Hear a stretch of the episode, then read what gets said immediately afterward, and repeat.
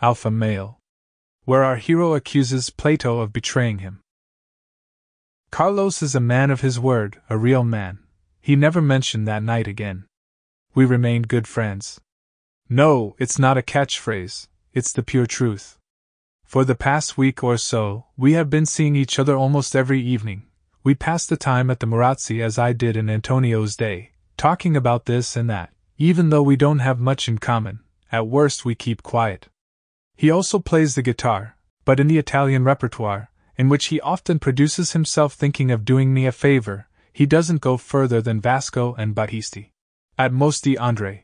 At the third Marinella, I begin to show signs of breaking down, and at the height of Albachiara, I feel like committing suicide. I know he does it for me, but he doesn't realize that my musical tastes range over much wider and international horizons.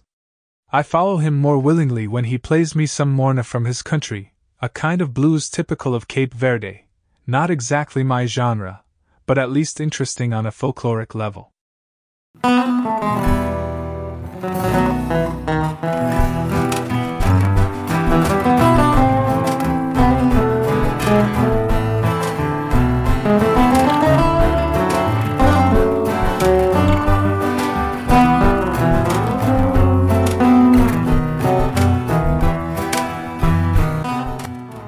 I find it curious that in his language the guitar is called violeo, while the violin is called rebeca. His favorite singer is Cesaria Evora, but his idol is Eugenio Tavares, the romantic poet who influenced the music of the island of Brava. Here Morna is played in a slow, poignant tempo, and the lyrics are mostly about love. However, as much as I try to appreciate this genre, Carlos' musical tastes only confirm the sidereal distance that exists between us. I wouldn't put up with it from anyone else. It is also from this that I understand that I'm fond of him. At this stage of my life, I would feel alone in the world if he were not there. I must admit that something about him has begun to appeal to me. His physicality is masculine, but not vulgar. I could not tolerate the company of a vulgar person. I don't know exactly where this absence of vulgarity comes from, perhaps from his bearing, he walks as if he had a gold crown on his head and a red cloak hanging from his shoulders, with the train held by two imaginary pages. Or perhaps from his sullen expression, which makes him appear reserved and surly. It is as if on his muscular body, so desirable to women, hangs a sign saying do not touch. Or perhaps from the light in his eyes, sad and magical. Like Cape Verdeans often, Carlos has light eyes but not blue, just a little lighter in color than his skin. Only in cats have I seen eyes like that. Maybe Carlos is handsome, I can't tell, it's a type of beauty that escapes me. In any case, he is an alpha male, of that there is no doubt. I recently looked up in an encyclopedia the definition of this type of subject, which has always intrigued me because I belong to a completely different type of male. In the animal kingdom, the alpha male is that specimen who stands out clearly in the herd, imposing himself on the others not by force, but by character traits that are his own. In the human species, it is always a very direct individual who knows his stuff, instills a feeling of security, is dominant but never aggressive.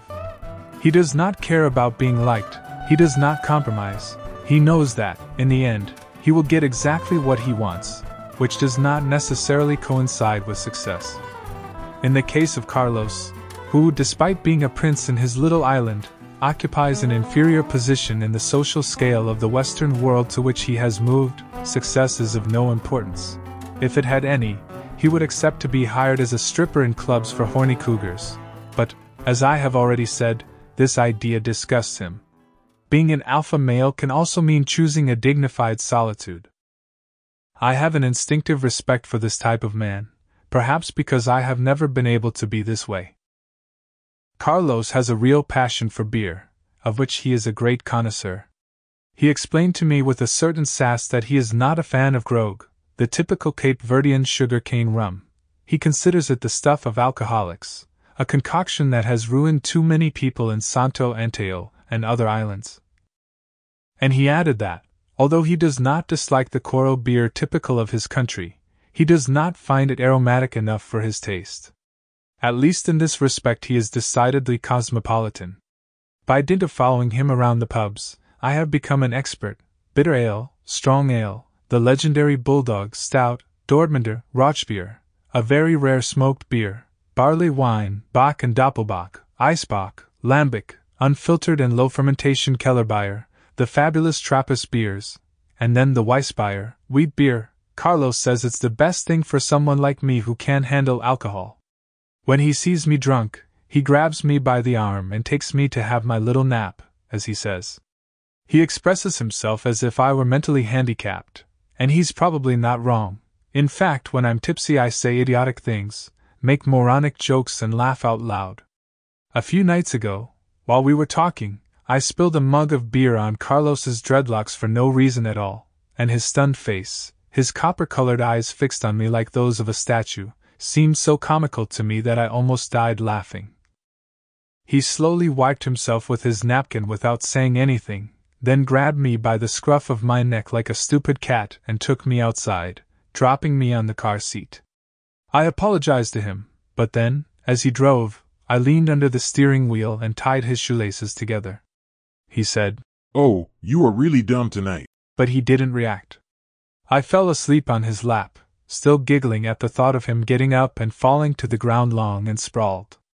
Definitely alcohol, unlike drugs, brings out the more surreal side of me, a kind of puck leprechaun. Too bad we can't be drunk all the time. Around midnight, he stopped in front of my house and waved at me. As I hesitated, he reached out to open my door and looked at me as if to say, Get out, what are you waiting for? I wanted it better that way.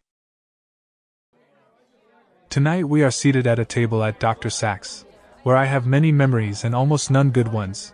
Those few are linked, despite everything, to Antonio. I hope not to meet him, especially in the company of Elettra. That would be embarrassing. There is a new band playing. We have come on purpose to hear them. They are good, but for some strange reason their music doesn't excite me. On the contrary, it pulls me down more and more. Melancholy assails me. I sip a Franziskaner Weiss, while Carlos drinks a lambic framboise with a blood red label and an ominous name, Mort Subite. He wears military canvas trousers and a dark green long sleeved t shirt that hides his muscles. I find him different from the usual, different in every sense. He is serious and composed, he doesn't give me a glance. Carlos works on me like an antidepressant, and his indifference makes me feel uneasy. I wonder what is wrong with me tonight. I don't recognize you anymore, he suddenly says, taking a sip of mort, as if he had read my mind. I look at myself in the mirror on the wall of the bar blue t shirt, faded jeans, broken sneakers, hair pulled back in a ponytail, the blinked eyes of someone who sleeps too little. Objectively cool, despite everything. Why? I ask him. He does not answer. I insist. Because I don't play silly jokes on you? No, you only do those when drunk. So why? Because once upon a time you wouldn't have held back. Held from what? From dancing, right? We are not in a disco. And I have no intention of dancing anyway. Again, no answer. Again, I insist. Sorry, but why would you want me to dance? Like this. You are beautiful to look at. Do you enjoy faggots putting their hands on me? Don't worry, you have your bodyguard. This is not the point. And what is the point? I am very irritated. I am about to make it brutally clear to him what the point is when two girls, a redhead and a brunette, approach us. As much as we try to go unnoticed, we are too peculiar a couple.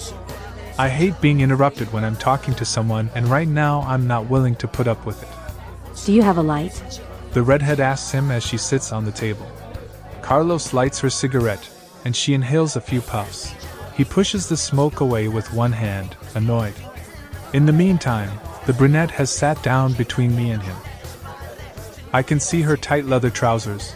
I can smell her opiate, nauseating perfume. What's your name? She asks me. I look at her. She is pretty, a goth with emo tendencies. I lower my eyes. Michael. I, Christina. You're cool, Michael. You're wrong, Christina, I am gay. The girl stares at me strangely. I add, and a passive one. Carlos bursts out laughing. The girl turns to him. Is he your boyfriend? No, come on. I like women. Thank goodness. She is a soft hearted metalhead. She looks at me and says, Would you like to talk about it? Why can women be so stupid? I look at her and smile. We don't understand each other. I am queer and happy to be queer. Absolutely irredeemable. Finally, hard as she is to understand, she gives up and leaves me alone. The redhead beats time on the table with her long nails lacquered in black. After a while, she says to Carlos, Cool, huh? Yes, they are good.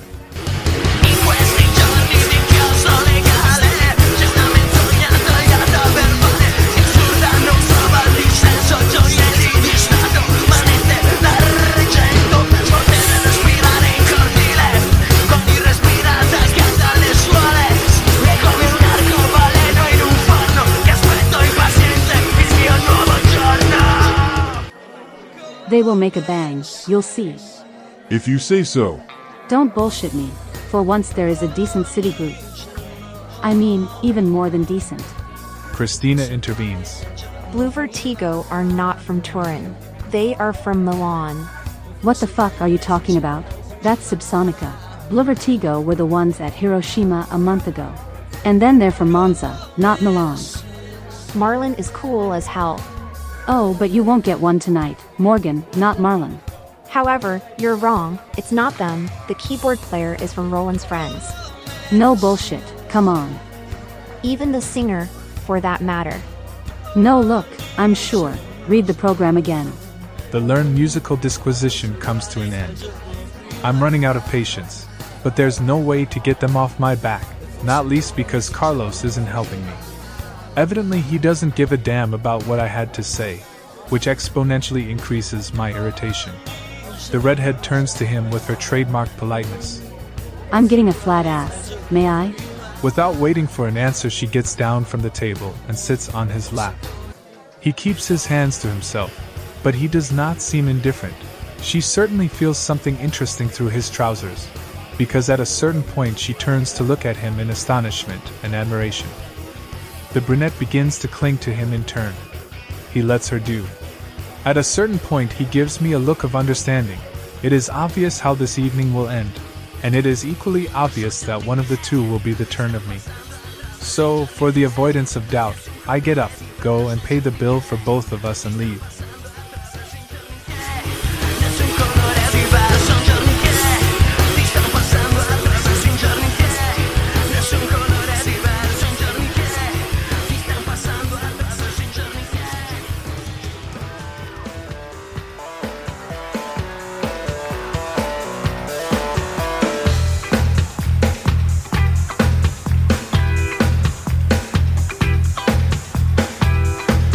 Turin is beautiful tonight.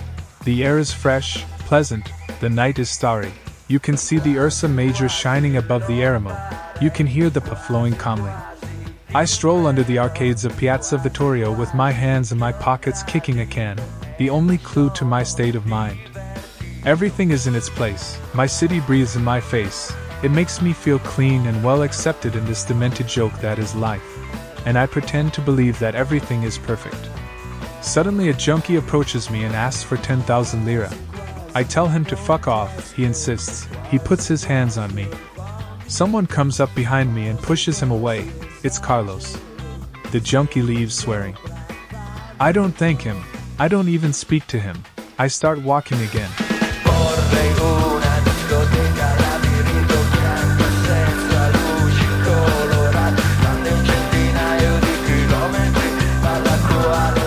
Want to walk up towards the Eremo. Michel's pull is still strong. He follows me, or rather, he chases me. Are you crazy? You're just leaving without saying anything? I do not reply.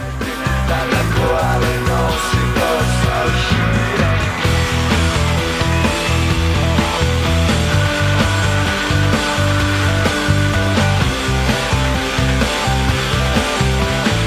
He grabs me by the shoulder and pins me down.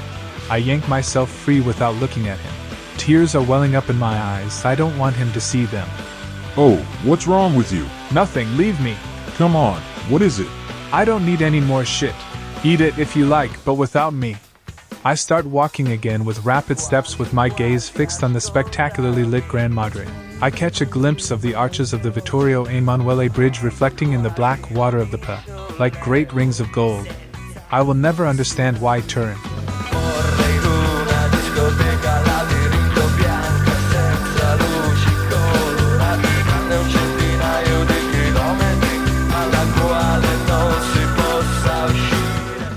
Carlos pauses for a moment to reflect and then rushes up to me. You're right. Sorry.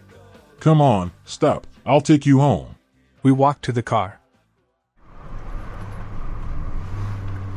During the journey, I do not utter a single word. I am in a black mood. Then suddenly, as we are approaching my villa, I say, I want to see shooting stars. It is an objectively idiotic request, and it is not even the right time. But Carlos raises no objections. He reverses gear, crosses the Isabella Bridge, and takes me to the Magdalena Pass along the Road of the Dead. I am too depressed to grasp the unconscious irony of that choice. We stop the car in a lay-by at the Parco della Rimembranza. We lie nose up in a not so clean meadow and wait. Not a single star falls, the Big Dipper is always in its place, firmly embedded in the sky. Carlos breaks the silence with an atmospheric phrase. Shit, a sewer rat. Where? Nothing, it left. The night breeze is biting. I have a stomach ache. I knew it. You caught a cold. You were sweating. Perhaps. I have a panu di terra in the car. A what? A blanket. He gets up, fetches the blanket, brings it to me, and wraps me in it. Curled up in a cocoon of comfort, I feel at home again, safe. There it is. exclaims Carlos, pointing to a bright trail running diagonally across the sky. I smile, almost in disbelief. A shooting star.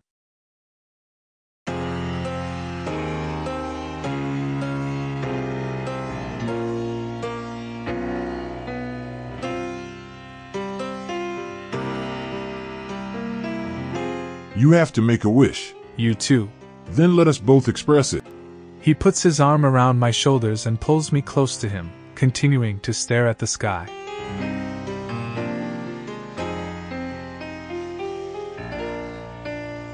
I can smell the pungent odor of his skin, similar to that of certain big cats. A smell that has an arousing effect on women, while on me it produces an indefinable disorientation, a sort of narcosis. It is all terribly strange. What is happening? I ask alarmed. I don't know and I don't care. But you must care. Why? Because it's not fucking normal. Yes, it's normal. You're cold. I'll warm you up. That's all. No, that is not all. You are free to leave whenever you want. Relax. He is right, no one holds me back. I relax. But as soon as I let my guard down, predictably I cry.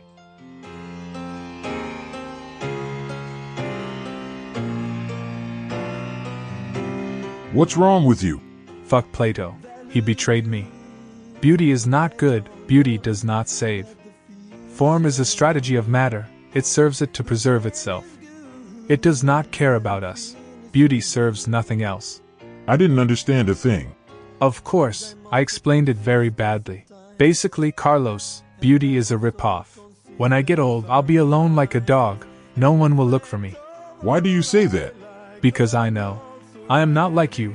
Mine is a fragile beauty, the kind that does not stand the test of time.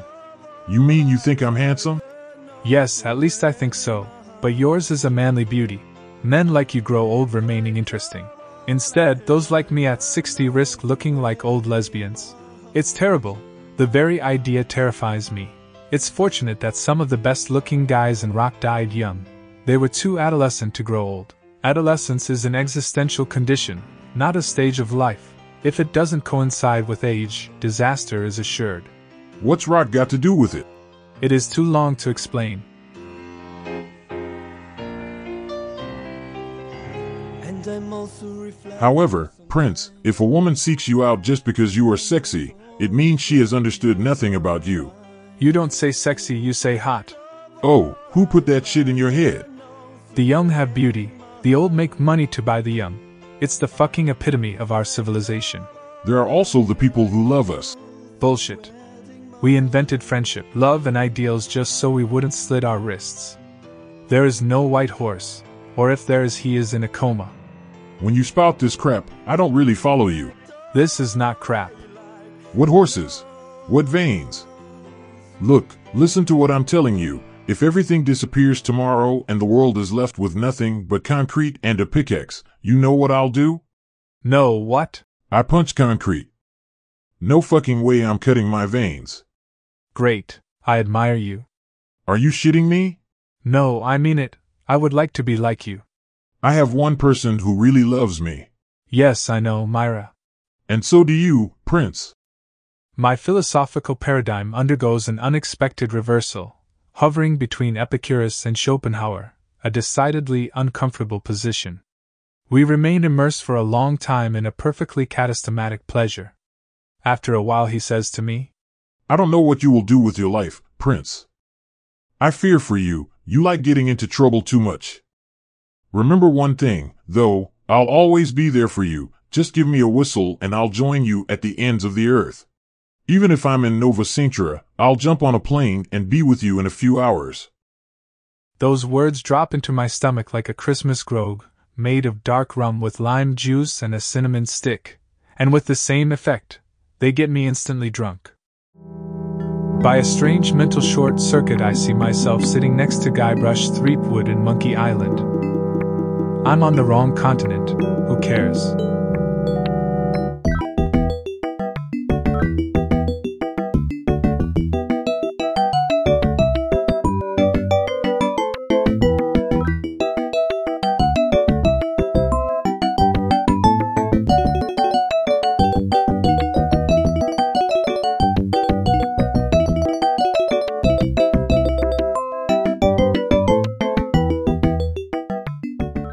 I rest my forehead against his chest, listen to the heavy beat of his heart. I raise my head towards him, I enter the womb of a primordial innocence, the sky closes over me. A red light pulses on the horizon as the sun sets among the baobabs. A firework explodes in the twilight, coagulating into a neon sign. Two words float scarlet in the darkness, resembling an Edgar Allan Poe title Mort subite.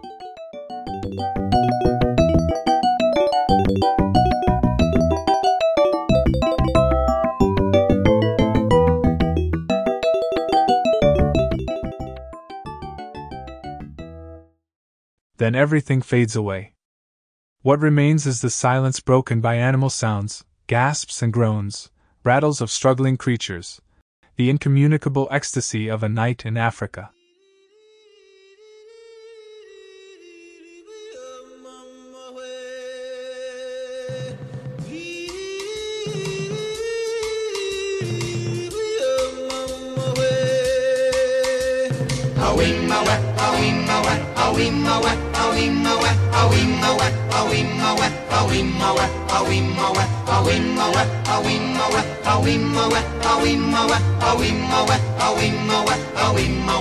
In the